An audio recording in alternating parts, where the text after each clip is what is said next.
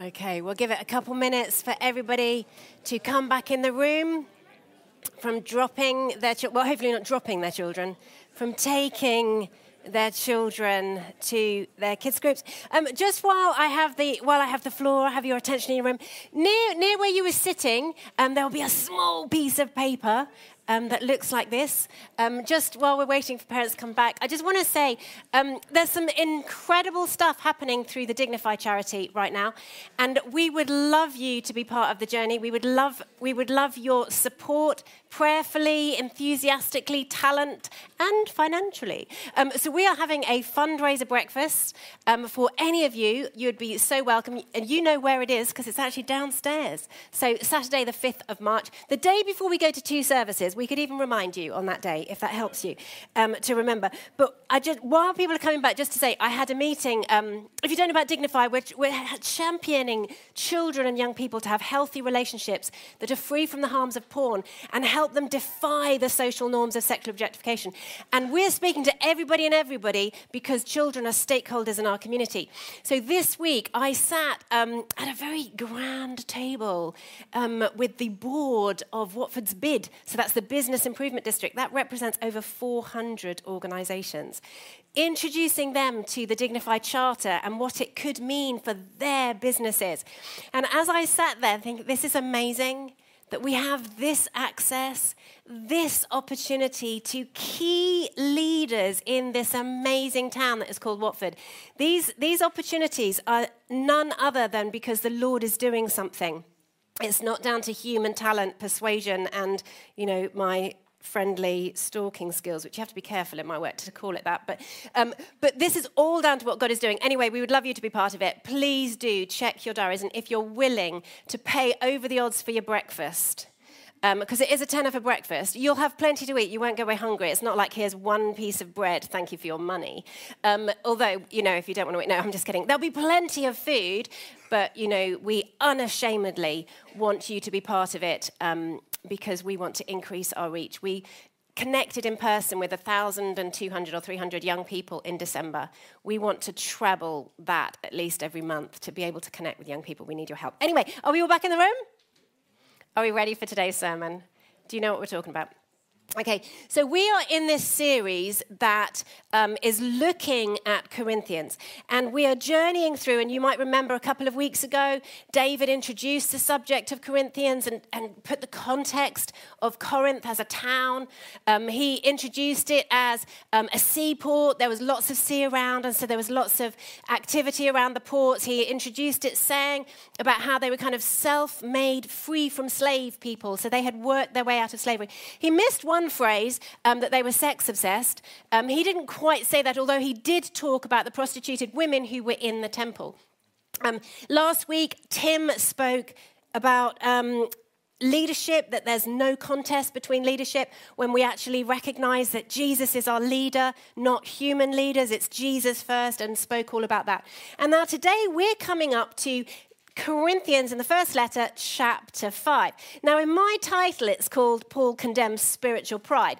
The title that was given to me to speak about was casual sex. And that is because in this chapter, sex gets mentioned. So we're going to be talking about sex. Now, I've spoken to quite a few people this week and said, Oh, yes, I'm talking about um, sex in church on Sunday, which they then look at me as like, Oh, no, that's not what I mean. I'm talking in church about sex. And it is an important divide. Um, but what we're going to be talking about is what Paul says and why he maybe says it, and then see if it makes any difference to us in our discipleship, in our following Jesus as people today. So, this is what we're doing. And in a second, I'm going to read this to you. But first, let's really lean into the context of Corinth and understand this is a letter that was written to people who didn't live in Watford in 2022. This was a letter written to people in Corinth in response to letters and oral communications that they had given to Paul. This was one of a couple of letters that have been captured for us for all time, but we don't have the rest of the dialogue. And this is important that we understand this because there's context that we need to understand before we can extrapolate application. But we can be assured there is application to make because, as Timothy writes in his letter, all scripture is God inspired, or some versions say God breathed. It is useful for the correcting and teaching. It is useful to teach us what we need to know, to tell us when we've done wrong, and to help us to become Christ followers. And the fact that it is God breathed means it's got life of God in it, which means it's still living. It's why it's living and dynamic, and it's why it still helps us today, even though we are not the people this letter was originally originally written for. So there are some things in this letter that culturally we'll go, what? And that's okay. That's okay because at the time it was completely on point culturally. But there are other things that we need to lean into and say, hmm, that still counts today. So this is what we want to lean in. Are we all good so far? Marvelous. Hello at home, by the way. Um, okay, now, one other thing before we read the scripture, it's important to understand that we read through lenses. I don't literally mean, you know, my varifocals so I can see you and the word. I mean, we have lenses that all of us approach the word at. I can give you some of the lenses through which I approach the word of God and through which I'm going to approach 1 Corinthians 5. So, for example, I am a Christ follower that puts a lens in how I look at the scriptures. But there's loads of other aspects. I'm white. I'm straight. I'm cisgender. I'm married. I'm middle aged. I'm a woman. I was raised in the West, born in the West, raised in the West. I'm evangelical, charismatic, Pentecostal. I've been influenced by the purity culture, and if you're as old as me, you'll know what that is. And as Rachel Gardner says in an excellent book she's written called The Sex Thing, she says, We're living in the hangover of the purity culture. These are all lenses through which I look at this scripture, and it's important to understand your lenses are different. Young people's lenses are different. People from different cultures have different lenses, but yet the Word of God is for us all. The Word of God was for all Corinthians with all their different lenses and is still relevant to us in 2022. So, 1 Corinthians 5, let's just jump straight in and read this. Okay, imagine being friends with Paul. I can hardly believe the report about the sexual immorality going on among you something that even pagans don't do. I am told that a man in your church is living in sin with his stepmother. You are so proud of yourselves, but you should be mourning in sorrow and shame, and you should remove this man from your fellowship. Even though I am not with you in person, I am with you in the spirit, and as though I were there. I have already passed judgment on this man in the name of the Lord Jesus.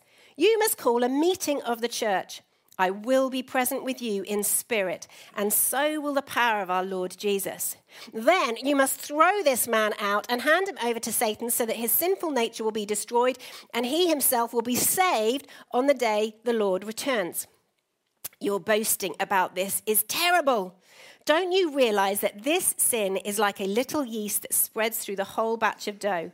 Get rid of the old yeast by removing this wicked person from among you.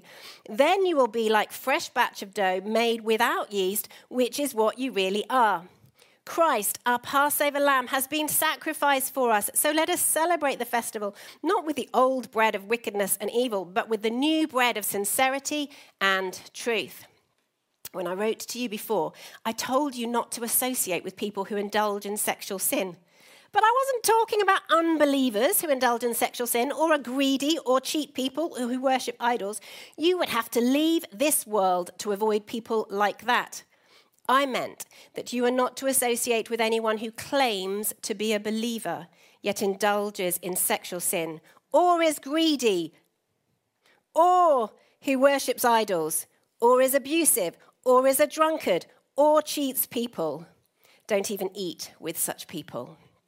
Isn't it my responsibility to judge outside? It isn't my responsibility to judge outsiders, but it certainly is your responsibility to judge those inside the church who are sinning. God will judge, amen. God will judge those on the outside. But as the scriptures say, you must remove the evil person from among you. No messing with Paul. I tell ya. No messing with him. He's like, sort it out. Okay, so deep breath. Let's just unpack some of this and let's start at the beginning with the sin that was being referred to. So, the sin at the beginning was him going, I can hardly believe you're doing stuff that even pagans don't do. And there is a man in your church who's living in sin with his stepmother. So, for people who don't necessarily understand stepmother, this would be your father's wife, not your biological mother. So, there'd be no blood tied to this woman, there'd be no biological link to this woman. So, it's a family relationship. We don't know what's happened to the father. We don't know if the stepmother has consented to this relationship. But we just know the man is being challenged. Personally, I like that. I'll unpack that a bit later. But the man is being challenged. Now, some scholars and people who write about these things suggest that maybe this man was a leader in the church. He had influence. Kind of fits a bit more comfortably because we expect the leaders to be of a higher standard, right? But these people in Corinth, these believers, they would have been grounded in the Torah, in the Old Testament laws. They would have understood the stories of Moses and have inherited teaching that would have put it into a context of the Old Testament laws. And so let's just jump into some of the Old Testament laws. So in Leviticus, there's this really, gosh, it makes for reading that's like, um, but anyway, in chapter 18 of Leviticus, there's a whole list of forbidden sexual relationships. Honestly, it makes for a good read. Um, so in chapter 18, I'll read you, the, the key verse is verse 8, but I'm just going to read the sort of the on ramp to this. This is what the Corinthian Christians would have been taught in. So the beginning of 18, it says this Then the Lord said to Moses, Give the following instructions to the people of Israel. I am the Lord your God, so do not act like people in Egypt where you used to live or like the people of Canaan, where I am taking you. You must not imitate their way of life. You must obey all my regulations and be careful to obey my decrees, for I am the Lord your God. If you obey my decrees and my regulations, you will find life through them. I am the Lord. Then he goes on to list all these sexual relations, I shouldn't smile, but it's a long list. All these sexual relationships that they are not meant to have. Like it would have been much quicker if you just said who you could have sex with, because that would have, you know, just been a really quick definition. But, but he was really, really specific. And in verse 8 of this, it says this Do not have any sexual relations with any of your father's wives for this would violate your father. So, this was the context in which the Corinthian Christians would have understood okay, the, the issue is because this is against my father. Now, we look at that list, and I have problems with that list. I have problems with that sentence. Not that I recommend anyone should sleep with their stepmother. I don't have a problem with that. But I have a problem with the fact that, you know, in my 2022 lenses, like, this is a problem against the father, and he's allowed how many wives? Sorry, what? So, in my cultural perspective, I've moved some of this sentence on, but not others. So, for me, I understand okay, this is a relationship that is not meant to be happening. But hey, I have issues with others, and I'm quite happy to move that on. Yet, no, you can't have multiple wives. And it isn't just about the father. That's important to understand when we're looking at sexuality and when we're looking at our sexual relationships. That some scriptures we happily move on, and others we happily hold fast. And we have to understand the difference between culture and application and what is God breathed instruction. But the important bit of that Leviticus bit, did you get it? Is before the bit where it says, yeah, don't go with your stepmother, was don't be like the people I have removed you from. And don't be like the people you are going to be surrounded by because you don't get to be slaves anymore. You get to be free you get to be free and distinct. And this, when we get to Corinth, is Paul's heart for these people. Don't be like the Corinthians, and definitely don't be worse than them.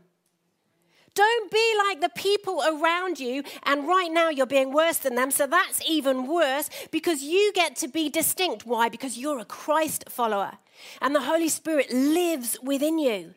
And you can be different. Now, Jesus himself, when he got to reimagine the Old Testament laws and he got to bring about what he was saying when he was asked, Hey, what's the important laws? You know, can we go with our stepmother yet? He wasn't asked that question directly. But he was asked, You know, what about the laws? And in Matthew's gospel in chapter 22, somewhere around 34, the Pharisees are tripping him up and tripping him up. And I'll jump to verse 37 if you're following on the screen. This is what Jesus said when he reimagined the law for them You must love the Lord your God with all your heart, with all your soul, and with all your mind. What, more than the person I want to have sex with? Yes. You must love the Lord your God with all your heart. Really? I've got to be more passionate about you than the passion I can get over here because this passion is really good. Yes. With all your soul, what everything within me, I'm quite happy to give everything within me to that person over there right now because they're really good. No, love the Lord God with all your heart and all your soul and with all your mind. Well, I can't even think about them more than I think about you. No, absolutely. Your fantasy imagination world is important to you potentially, but God has to be more important. Jesus has to be more important than that world of fantasy that's going on in your mind that turns you on and introduces a new dimension to your sex life because Jesus is more than our mind. He is worth all of our thoughts. And Jesus reimagining relationships and reimagining the commandments that underpin the framework to all of our relationships was saying, God first with all your heart, soul, mind. Then he says, love your neighbor as yourself. Objectification as a cultural norm in our secondary schools would be ended right here if the church fully got behind those two challenges. we can't expect the world to live by this value because they don't value the book. Why should they? Paul is saying, I'm not talking about anybody outside of the church, but people in the church. We could change the world if we just loved the Lord God with all our heart and mind and soul and body and loved other people as ourselves, everything would change. Everything would change. But we're in this place where we have these challenges. So, in Corinth, we have this man who is with his stepmother and Paul gets a little bit of a hissy fit going on about the inappropriateness of this and reminds them all about why it's inappropriate. Now, with freedom comes great responsibilities. Grace is not cheap. And we'll talk more about that next week. I'm excited. It's the second half of chapter six, if you want to get your heads up before I get into it um, next week. But we um, here we've got this man who is being challenged that he is living in an immoral relationship and he should be thrown out, and the church should be doing something about this. This is really uncomfortable, isn't it? We have to tip people out. This is where we must understand the context in it and the fact that it seems this man is not struggling with his relationship. He's not wrestling to submit to the Lord. He's not on a process of discovering the Lord. He is faking followership. He is feigning his discipleship in as much as he's willing to turn up on Sundays or, you know, sing the songs and appear. He might even have responsibilities in the community of faith. But his whole discipleship, Monday through Friday, Saturday and Sunday, is not submitted to the Lord. He's able to create a relationship that is outside of what the Lord said, and he's returning into a slavery based relationship. Now, let's remember Jesus. It's always good to remember Jesus, right? When people were caught in adultery and dragged before the Lord, oh, let me rephrase. When a woman was caught in an act with a man, she was dragged before the Lord. He skulked off somewhere. She was dragged before the Lord. The crowds were ready to stone her. The religious people were ready to stone her. And yet the Lord said, No stoning is happening here today. She is loved. She is seen. She's accepted. This is a safe space for her because I am here. Now, one of the reasons I really like the fact that this man is the one who's challenged is because this was a patriarchal system. The woman was a possession. She had very little right, very little voice, very little option to be able to say yes or no. She was somebody's possession. And Jesus was calling through Paul the man into account. Men, we need to call you to account. Not to say that women get away with anything, we don't. But there's something here for a wisdom for us today.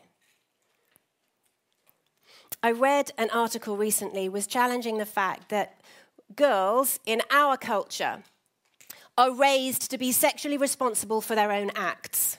They're held account for their own sexual habits, sexual preferences, they're held to account. But in our culture, women and girls are also held to account for the sexual acts of men. I don't understand what you're saying, Helen. Let me explain. She was wearing that, she was asking for it. No. She was wearing that because she wanted to wear that. You took what she didn't agree to you taking. This is a cultural thing. I read um, another um, post recently. I follow various different people on social media. And you know, on social media, you choose who you follow, right? That's the premise of it. Nobody forces you. You've got to follow this person. No, no, you choose who you follow. And this person was um, re sharing somebody else's post who went by your brothers. Um, and in this post, and I'll quote Dear ladies, there is no reason whatsoever for you to post pictures of yourselves in low cut shirts, bikinis, bra, underwear, or anything similar ever. Not to show your weight loss journey, not to show your newborn baby, not to document your birth story. Signed, your brothers. Now, there's a problem with this. The problem is this this brother doesn't need to follow any of these women, he's choosing to but he is deferring his spiritual discipleship to the women as if they are causing him to sin. Now, I understand moderation, and I can go to those scriptures with you. I uh, do understand moderation. I really do. But I also know that Jesus is calling us, men and women, to be accountable for our own actions and to live free, not enslaved, because his son came for every man, woman, and child. Everybody. Nobody is outside the love of Jesus. So when we're in the church, nobody is outside of the accountability into authentic relationships, into wholehearted worship into spirit filled living. And right here, right now, Paul is calling out this man and saying, Stop faking it. Come into authentic accountability. And this is very different from a new believer, very different from a seeker. We'll come to that in just a second. What Paul is challenging is the hypocrisy of the church who are being really proud in their tolerance, in their liberalism, in their cultural accessibility that they're trying to blend in with the world so much that they've forgotten the need to be distinct. And the Lord is saying through Paul, you've just become enslaved again. You're not distinct.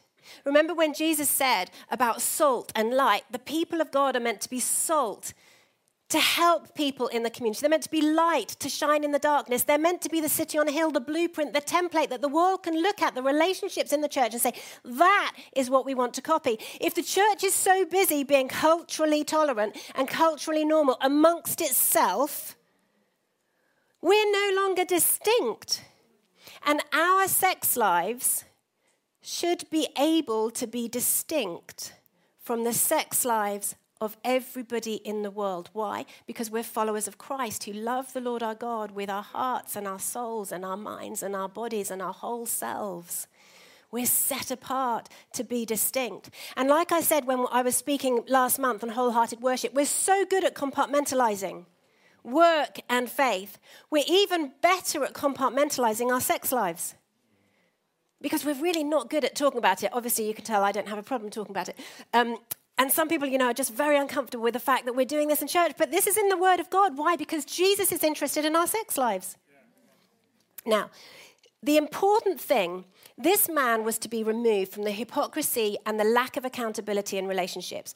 And he was meant to be sent out to be handed over to Satan. Now, that just sounds, oh my gosh, that sounds awful, doesn't it? It's like, oh my gosh, you're a sinner, go to Satan. Okay, potentially, it's the kindest thing that could happen.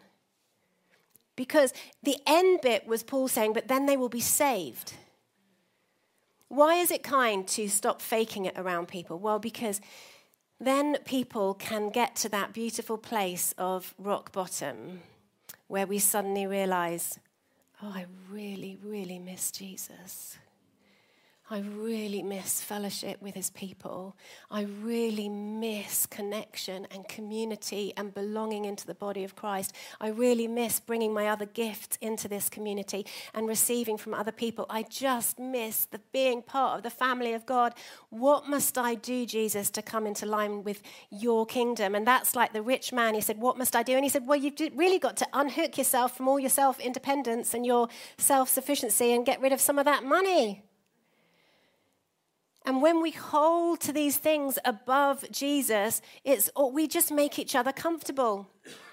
There's a thing that goes on for families of alcoholics and people who have an addiction where the family has to recognize that you're enabling somebody's problem. And this is what Paul is challenging. He said, You're enabling compromise. You're enabling somebody to go through life thinking they're following Jesus, but actually they're not. Stop lying to them. They deserve better. Step back, separate from the pretense, enable people to come to Jesus. But I know it feels really uncomfortable hearing this, and we're not about to banish everybody and do a survey on your sex lives and work out who's leaving. Because one of the things, one of the things that Jesus wants us to do is hold safe space. Safe space where people can explore that which tempts them, that which confuses them, that which draws them. Safe space to explore relationships, not in a place of sin, but in a place of question in a place of, Lord, I feel this for this person. Should I? Must I? Can I? What do I do? And create safe space. One of the things that Tim and I have always sought to do, and we've not always done this well, and we're getting better at not looking shocked. Um, I think the first time one of these conversations came into our home, you know, somebody in the church, and by the way, I'm talking about people in the church over the years, and um, it's safe to say they're not in the room. They, um, moving on with the Lord, but don't, please don't think, oh, I wonder who that was. We've been leading the church for a long time. You don't know them.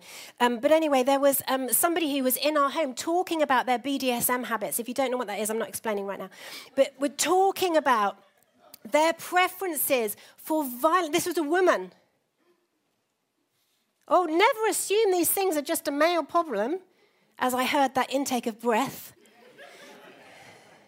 a woman was telling us her preference for this violence against her in her sexual intimacy and this the desire for bondage and all of this this wrestle that she was going with and we held safe space while she explored it. We held safe space for a man to share with us his for want of a better description, his trans interest, his love of wearing women's clothes, and his love of the feeling of liberty when he explored that part of his sexuality, we held safe space for him. I held safe space for a man who sat with me and talked about he didn't know whether he was straight or gay or bi. And he had all these attractions and he was being pulled in this community space. And he was like, I, I just need to think out loud and process out loud. And it's like, this is a safe space. Because this is the space that Jesus drew as the circle when he pulled back all the stones and he said, This is a safe space. And we must be a community that creates safe space. But we mustn't fake followership. Young people deserve us to model something that's good. Young people, you have permission to challenge hypocrisy. Challenge it, even if it's me and I'm all mouthy. Challenge it. Challenge hypocrisy. Challenge your parents and say, I don't understand how this is acceptable, but that's not. Let's ask these questions. Let's have robust questions, but let's create safe space. Why? Because young people are processing a huge amount and they're works in progress and they're not meant to have arrived and have it all figured out because their adolescent brains are still being squished and shaped and neurons and adaptions and all these amazing things are going on in these incredible young people and they're not meant to be a finished work as frustrating as it is to parent them. We're meant to be on the other hand wholehearted in worship Young people can do that too to the best of their ability when their hormones are just about to flip out in five minutes. And it's okay. It's okay to lift holy hands and then to work out what you're not meant to be doing with your hands on another day. It's really okay. Okay, I need to come into land. We need to create safe space to talk about this, but we also need to stop judging the world. The church, unfortunately, has got a terrible reputation. We have got a terrible reputation for pointing at the world, condemning the world, judging the world, tut tutting at the world, shame, shame, shame on you at the world. And we have created a hostile environment where anybody who's got a slightly different orientation or attraction cannot even feel remotely welcome in the church because they think, oh my gosh, I'm going to be judged, I'm going to be stoned, I'm going to be condemned, I can't come and work my junk out because they're all perfect. We have to, church, stop judging the world and holding them to this book. Somebody in my world who is incredibly dear to me, incredibly dear to me, love this person to bits, and he's gay. And I was asked by other people I love, would you ever go to his wedding if he actually got wedding? It's like, absolutely. Of course I would. I wouldn't do the marriage. I wouldn't put my gift on the line, but I would absolutely stand and support him. Why? Because I love him and he's not holding to this book. But if he ever wants to talk about this book, I want all the bridges as open as possible, all the doors as wide as possible, so that he can come into this place and discover Jesus for himself. And then Jesus will deal with all his junk in his timing according to what he wants to do in that person's life. Because to the best of my knowledge, I'm not sorted either. And you know that list? Well, okay, so some things maybe I don't do. I can definitely be greedy. And it's in the same list. So let's bring this into land. Paul is helping the Corinthians rid themselves of hypocrisy, rid themselves of faking it, rid themselves of tolerating and normalizing their own sin. And instead, he is reimagining for them that they can be distinct from the people of Corinth, from the people that they were enslaved in that context with. He is reimagining for them and with them to help them discover what it would be to live and become wholehearted in their worship, to become spirit filled in their living, to grow in their authentic relationships. Now, our sexual relationships, they are part of our discipleship. And they need to be figured out as much as the job we have the house we live in, how we spend our money, what we, how we treat our neighbors. Our sexual relationships are as much part of our discipleship as any other aspect of our discipleship. And Jesus says, You get to be distinct. You get to be salt and light. You get to be the city on a hill. You get to be set apart. So, the invitation for us in 2022 from how Paul challenged the church is will we be kinder to the world? More gracious to the world? Allow people to bring the world into church with them and hold safe space while we work out what is of the Lord's kingdom and what is of the world together safe space. Will we create safe space for our young people to not have it all sorted, to be okay to ask them questions? But I fancy this person. I had a boy come up to me in the summer I was working with Dignify. We were working with um, Watford Football Club's Community Trust, and we were running loads of their programs with NCS. And I had a young boy come up to me. He asked me one of the best questions I've ever been asked by um, a young boy in the youth context that I'm serving in there. And he said, How do I ask a girl out without objectifying her? What a great question. Because he's got to fancy her. Like, you've got to fancy someone if you're going to go out with them. You're not going to go, You're really awful. I really feel sick when I look at you. Should we go out? Like, you're going to really fancy someone. You've got to fancy them. So that means you've got to like the physicality. They're not going to, like, you don't want to throw up. You want to get your hands on. So it's a really great question. But how can you do that without objectifying her? What a great question. Let's hold safe space for great questions. Will you be distinct? Will you love the Lord with all your heart, with all your soul, with all your mind? And will you love your neighbor as yourself? Next week, we're going to be in the second half of 1 Corinthians 6. We're going to look at our sexualized narratives and what it would be to reimagine a sexualized narrative that brings glory to God.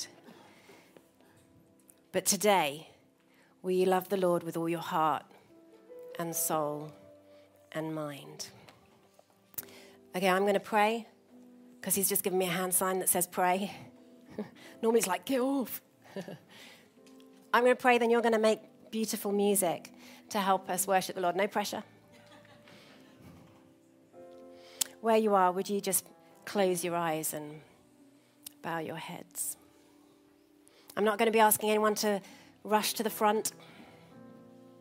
There are people here, if you want to talk, our leadership team, Tim, myself, Magdi, David's not here.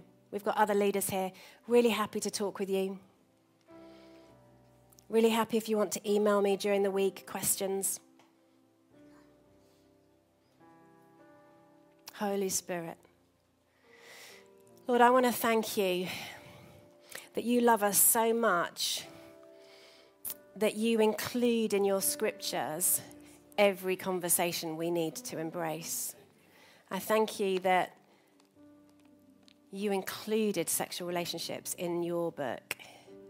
And we get to talk about it because it's in your book and you want us to talk about it.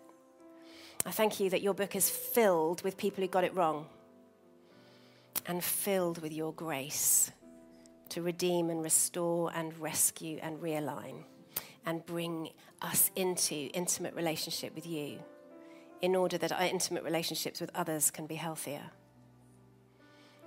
And Holy Spirit, I simply ask you, would you help us love you with all our hearts, with all our souls, with all our minds? And would you help us to know and understand what it is to then love others? As ourselves. And Lord, for those people who have been hurt, who have been condemned, Lord, would you convict us if we've been part of that and help us to grow and mature away from that? And would you heal those who have been hurt? And Lord, would this church continue to expand our safe spaces? For safe conversation. That you would be glorified.